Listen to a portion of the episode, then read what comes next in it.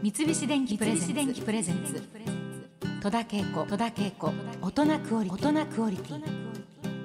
えー今週はアカデミー賞にフォーカスするお得りでございます。早速ゲストをご紹介いたしましょう。映画ライターの清藤秀人さんです。こんにちは。こんにちは。どうもお招き預かりましてありがとうございます。お忙しいところありがとうございます。清藤さんもともとアパレル業界にいらしたんですってね。ドレスのバイヤーをやっておりまして。ええ。えだけどやっぱり映画の方が好きなのでえはい。で学生時代にテレビ局でアルバイトした友達がはい。テレビ室でちょっとライター探してるわよっていう話なので、ええ。もう速攻転職ですよ。あそうですかまあそれ以来何十年頑張ってやっとまた戸田さんと再会できたわけですよなんかそうなんですってね。そうなんですよ。ちょっとお話しして私なんかちょっと失礼があったってなんかちらちらとスタッフから聞きまえー、したけど、それよろしいんですか？いいですよ気にしてないいいですよ気にしてないんですけど全然いいですよ。あのフリーライターの清藤ですと言ったんです、うん。戸田さんが、フリーターの清藤さんですって大声で言っていただいてあれ俺ってフリーターだったでもフリーターもフリーライターもそんな変わんないからいいかと。いやいやいやそれはもういけないですわ、静かに納得したのを覚えております。ひどい。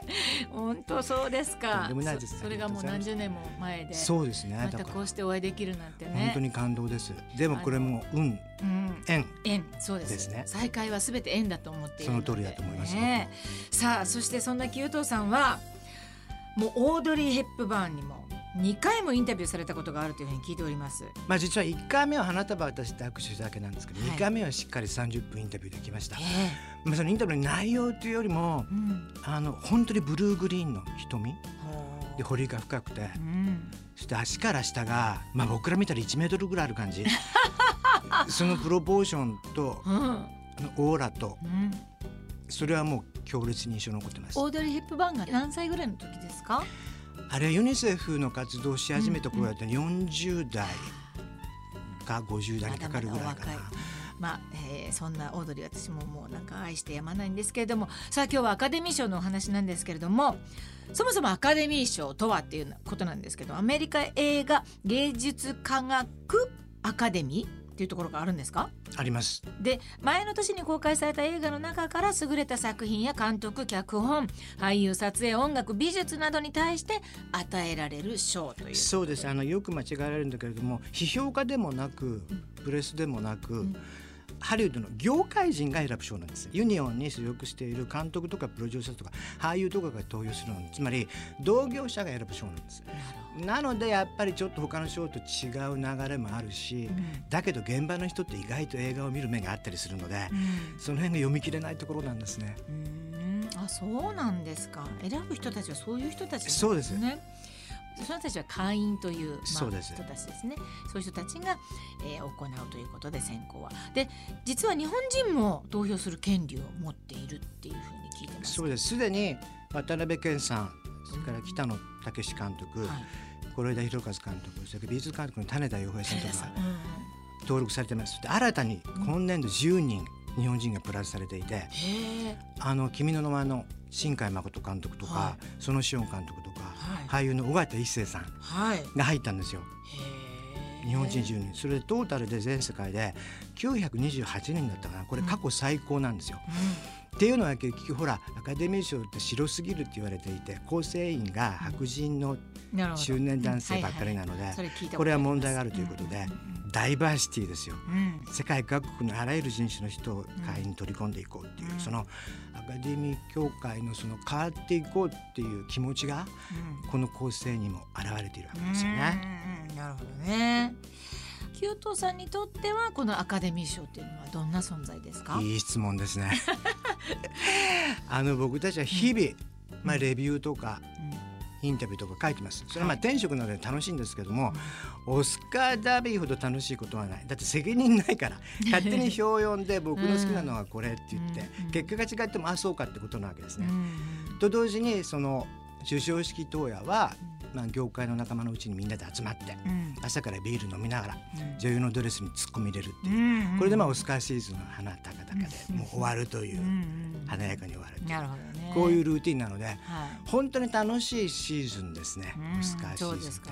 今お話にもありましたけど、やっぱり女優さんは衣装ドレスなんかがね気になるところではあるんですけどそういったところはどうですか？もともとアパレルにもいらっし。ゃもちろん厳しく入れますよ そうですか、うん、なんか過去においてよか よかったとか最悪ご存知かな？あの歌手のビョークが、はいはい、白鳥の首をぶら下げて出てきたんですよ。それが白鳥のチュチュみたいになっててもう全世界のファッションポリスがもう凍りついたっていうもうとんでも衣装があったんですが、うん、残念ながら最近ほら女優とブランドのタイアップなのでもうギリギリまで練習してるわけ。例えばこのドレスはこういう角度で立つと美しいとか、はいはい、クラッチバッグはこっちに持ちなさいとかもう全部教育されているので、うん、とんでもがないので。ちょっと突っ込みがいがない最近のオスカーナイトって感じなんですよね。そうですか。あとこう女優さんたちのなんかバトルみたいなのはその現場であ現場でご覧になったことも残念ながらあそうですか。でもああいうの見ててあこの女優とこの女優張り合ってるなとかなんかこういうのが駆け引きあるなとかそんなのも感じられます？もちろんです。そうですか。これ実はね、うん、今まさに情報戦の定かなんですけれども。えーこの女優はこのブランドで行く、この女優はブランドで行く、それがなんか情報戦なので漏れちゃうんですね、例えばあの「レ・ミゼラブ」で助演賞を取ったアン・ハザーは当初、バレンチノーで行く予定だったんですよ、ところがどうもなんかその情報戦してみると、そのレ・ミゼの共演者のアマンダ・セーフライドが、アレクサンダー・マンクイーンのドレスで来ると、それがどうもバレンチノとかぶるぞと。で急遽アン・ハザウェイはプラダのピンクのサテンだったかなドレスにチェンジするのね。でそれがなんかどうも体に合ってなくて、うん、ちょっと美質性の部分がちょっとなんかピチピチで、まあ僕たちの間ではなんか金太郎の舞いかけたねっていう 話もあった、うん、だから情報性もいいんだけれども、まあ、ギリギリでちょっとそういうことをすると、まあ失敗もするぞと。怖いですね女優の世界怖い。もうかぶったっていいじゃないかって思いますけれどもねで去年はあのハリウッドの大物プロデューサーによるあのセクハラ問題がね波紋を呼んで、まあ、時代背景とか社会問題がそういったものが直接ダイレクトにアカデミー賞に影響するってことはあるんでしょうかね？アカデミー賞に影響するっていうことはなきにしもあらず何しろ映画ってのは社会を映すものですから、うん、あの今年はまあアンチトランプっていうメッセージも授賞式の中であんまりこう強烈にもう飽きちゃったっていうのがあって、うん、ただその最多10部門の名されてる「ローマ」っていう映画はメキシコ映画です。